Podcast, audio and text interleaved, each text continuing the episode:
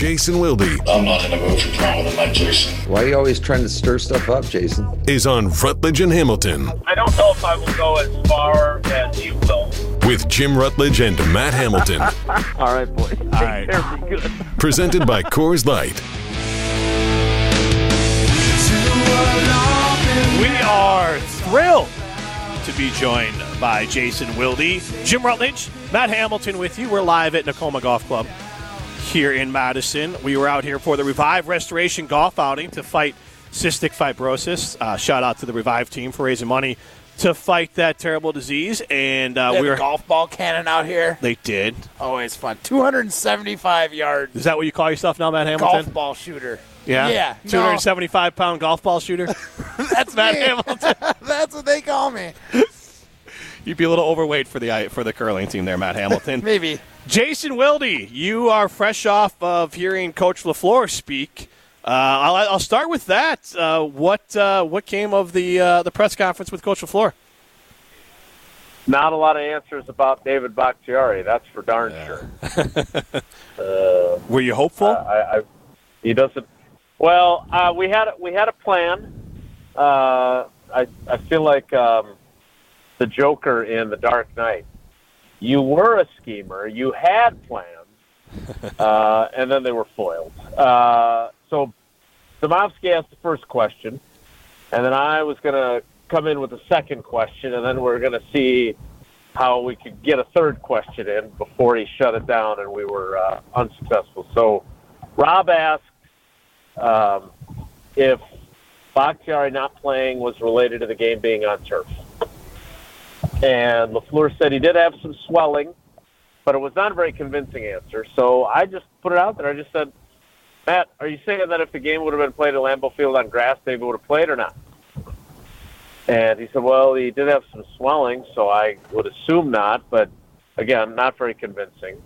And so, and that was it. Like, then somebody else started to ask a question. He just shut him down. I'm, I'm done. I'm done. And to me, the next question, which was not me trying to ask it because I wasn't quick enough, but I wanted to get to it, was Rasheed Walker, who did start at left tackle for the Packers on Sunday in Atlanta, told us today that David Bakhtiari told him that he was not playing Saturday and that Rasheed had to be ready to start. So Bakhtiari, this is a little bit like uh, Ferris Bueller. My best friend's cousin's girlfriend's brother's sister saw Ferris pass out at 31 Flavors last night. So if Bakhtiari told Rasheed Walker that on Saturday that he was not going to play, then when did Matt LaFleur find out from David Bakhtiari that he wasn't going to play? Did he find out on Saturday? Did he find out on Sunday? Did he have no idea until they had to put together the inactives and David said, I can't go? Uh, was it Professor Plum in the conservatory with the rope? was it Colonel Mustard in the study? Like, I I still don't have the answers I want, and maybe that's by their design, but, you know, I feel like honesty still is the best policy. And if if you went into this saying, look, David's knee is never going to be the same. And so what we have decided to do is to play him on grass surfaces and plan to play somebody else when they when we play on turf. And apparently I was wrong, and I apologize to our state journal readers because I didn't realize this was possible. But the Carolina Panthers went from grass to turf at their stadium. So the Packers have four games left on turf. at Detroit, at the Giants, at Minnesota, and at Carolina. So I I find myself asking if if the Packers just flat out came out and said, "Look, his knee's jacked up. We're going to take as many games from him as we can, and we're not going to play him in turf games. We're going to play somebody else." I wonder how fans and how players on the team would accept that, and I don't know the answer to that. Yeah, I feel like that you could definitely start off a little animosity there amongst the team, or Yeah, I think Yeah. that's a dicey game to be to to be telling everybody like, yeah, this guy who's been on the team for a while doesn't have to play on turf, and he doesn't he doesn't have to practice Right. the usual practice. We only take the Corvette out on Sundays, so let's not worry about Rashan this. Gary played. Rashan Gary played. He's a lot more recently injured his knee, and he doesn't have a long-term contract uh, done. He's, He's looking to playing get on the one. one year. Yeah. So you know, I, I don't know, but Matt, as you qualify for the Olympics, I think you should just say, look, Shuster or whoever, I'm only gonna I'm only gonna participate on clear ice. If the ice is not clear to the from top to bottom and it's it's murky white, I'm not I'm not I'm not sweeping. I'm not throwing the stone. I'm just sitting out. See how that goes over. Yeah, I, yeah. Uh, we'll see how my fans like that uh, take too. I'm sure they'll go over really well.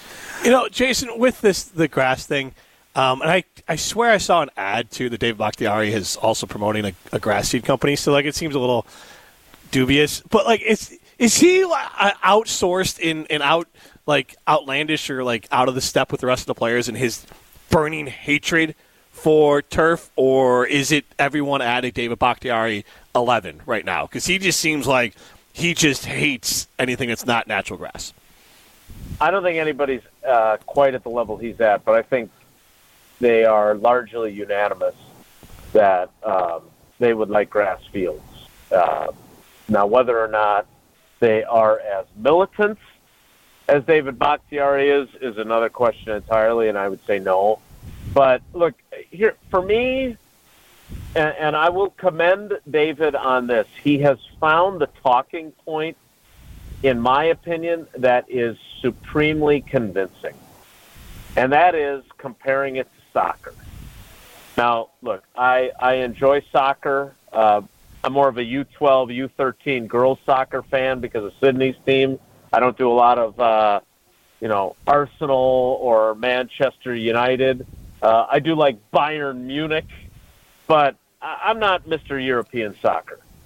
But the fact that three things. One, the Green Bay Packers went to London last year and played at Tottenham Hotspur Stadium. And Tottenham Hotspur took their grass field out so the NFL players wouldn't ruin it for their soccer team and put in an artificial turf field for that game. That's point number one. That would piss me off. Point number two, the field on which Aaron Rodgers ruptured his Achilles was MetLife Stadium, which was artificial turf.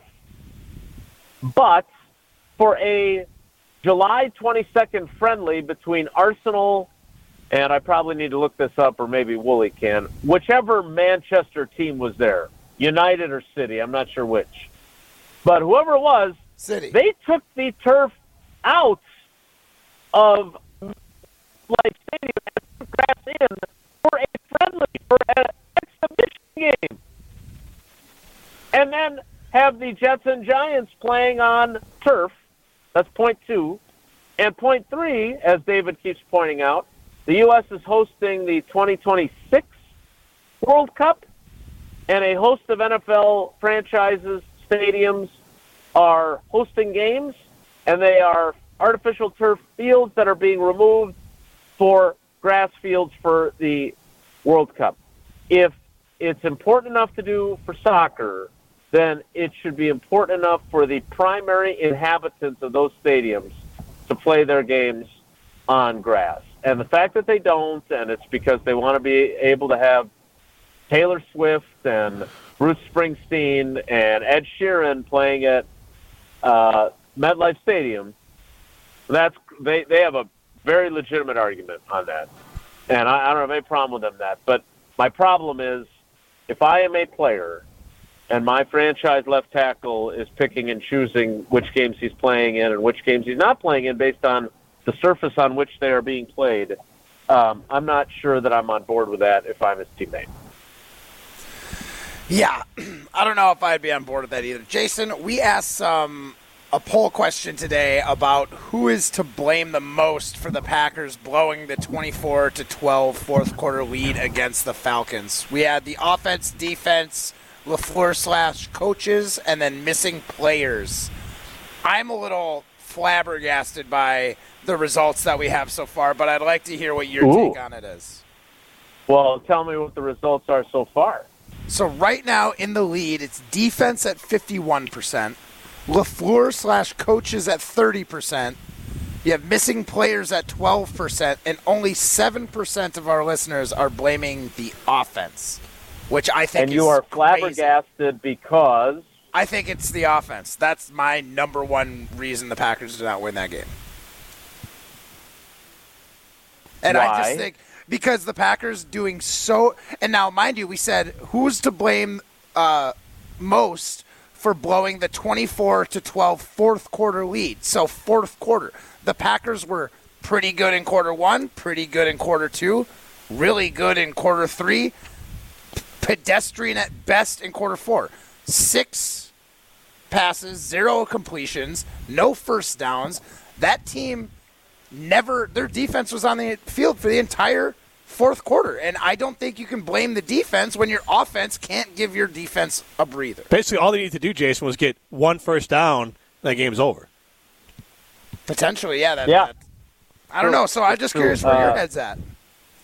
Uh, first of all, I didn't realize you and Joe Barry were related, so it's nice that you're standing up for your uncle. Uh, secondly, Uncle, Uncle Joe. Uncle Joe. Uh, secondly, um, that's not uh, pedestrian. That's god awful. Okay, thank Uh, you. that awful, right? I mean, it's pedestrian. That was polite of you. But I said, and- like, and, you know, Matt tell- sometimes is like a kid. I said that word like three times during the show today, and Matt was just trying it out. So Yeah, I was just w- trying it on, see how it fit. It That's doesn't right. really, Yeah. didn't jive, didn't jive with Didn't, my didn't vibe. fit there. That's, that's for sure. Yeah. Context, Matt. It's Um, all right. Yeah. That's fine. I, I, I, I- I appreciate you expanding your vocabulary, even if you don't use the word correctly. Um, I, look, not and, and and I have been uh, very honest about Jordan Love is has been better than after two games than I anticipated him being. Uh, I feel like he has uh, advanced more quickly than I anticipated him doing so. I I still think that there are more growing pains to be had, but the way he has looked through the first two games has been the way I expected him to look around mid-season. I expected him to have thrown a pick by now. I expected him to have some uh, not so pretty possessions. And through seven quarters of the season, he had not really had anything remotely resembling that. And so I think he deserves a ton of credit. But that fourth quarter was abysmal. I mean, not only uh, on the first drive of the, of the fourth quarter does it end in a punt, and that was a good thing because what it could have ended in was an interception because he hit that uh, that the defensive back right in the chops with that pass for Malik Heath. Oh, like yeah. that should have been an That should have been interception. picked, okay, so there's that there's that throw. So he's 0 for 2 on that possession, and they punt. The next one, and I know people are killing Lafleur for it, but they go three straight runs with AJ Dillon. Five yards, pretty good. Four yards, still pretty good. Third and one, got to get it. Trips and falls, doesn't get it. Wasn't well blocked either, but I think if he keeps his feet, even despite Royce Newman blocking the same amount of people on that play as you two did, which is none, uh, I think he, I think he might. And and Royce played pretty well. I want to be fair to Royce. I was just going for the joke there, but filling in for Elgton Jenkins, I didn't think he played poorly. Um, but if if AJ keeps his feet, boom, first down. So that's another series that fails because then on fourth down we have the quarterback sneak that wasn't, where Oh, no, the it call just so is- sneaky it fooled the center. uh, it, and and look, uh, these are what this is why asking games, asking questions after the game is important, and getting clarity is important because you know I think there were people that thought, well, they were just trying to draw him offside. No, siree. The that was supposed to be a Jordan Love sees what the defense looks like, decides whether or not he believes he can get the first down on a sneak. He says a code word, and Josh Myers snaps him the ball, and he dives forward to get the first down. And that code word causes A, the ball to be snapped, and B, for the lineman to block. And according to Jordan Love, he said the wrong word. Now, The Not code sure word how that phrase was "Don't snap it." Oops. it's like the Wi. He said the Wi-Fi password or something Right. instead. Uh, Hashtag Go Pack Go. Um, but whatever the code word was, either they didn't hear it or he didn't say the right one. Again, lack of clarity. Exactly. He says he said the wrong thing. whatever it is, he goes to he goes to to do a quarterback sneak, and the ball never gets snapped to him, so he dives without the ball. Right. So that's a penalty, false start. They have to punt. Can we then the final out drive. Oh, sorry. I don't know. I don't know what I, I, I did not. I, I got to talk to Jordan very briefly as he was walking out today. I did not get to ask him that question. Yeah, I So want then to the know final what his, drive- code, his safe word is with his center. Yeah, that's a that's more uh, that's, that's a little deeper into his uh, personal life than I'm willing to go. But then the final drive, right? Like, oh my God, how badly? And I understand he's at a different point in his career than Rodgers was uh, last season. But we would be roasting Aaron Rodgers for going 0 for 4 uh, without completing a single pass, with a chance to basically drive 40 yards and set his kicker up for a game-winning field goal, right? Like, Yes. it, it, you, you, you, you're you're still a fourth-year player. You're still an NFL quarterback. You would like to at least get one completion. Maybe Well, I'm not saying that you're. Go ahead, Jimmy. Well, Jason, that's what I, I that's what I'm kind of led with today is that you know how a coach will tell you, and this is not the Packers coaches feeling this about Jordan Love, but this is how Packers fans seem to be holding uh, Jordan Love. They're in that honeymoon phase, but it's like this idea of like, hey, when I truly care about you, I will criticize you when you do bad. And I don't see any Packer fans being like, hey, man, Love's got to you know be on the same page as Reed and get one first down in the fourth quarter and not airmail two throws and go 0 for 4 and not gain an inch, gain as many yards as Aaron Rodgers would have gained with a bum Achilles out there.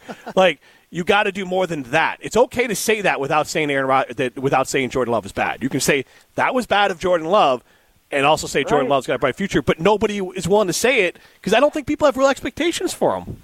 Because otherwise, Yeah, they're not holding him I'm the- accountable.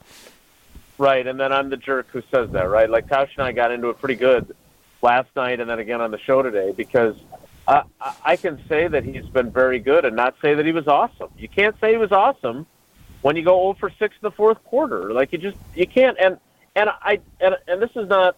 I'm not saying this to Tausch. I would say this to all Packers fans.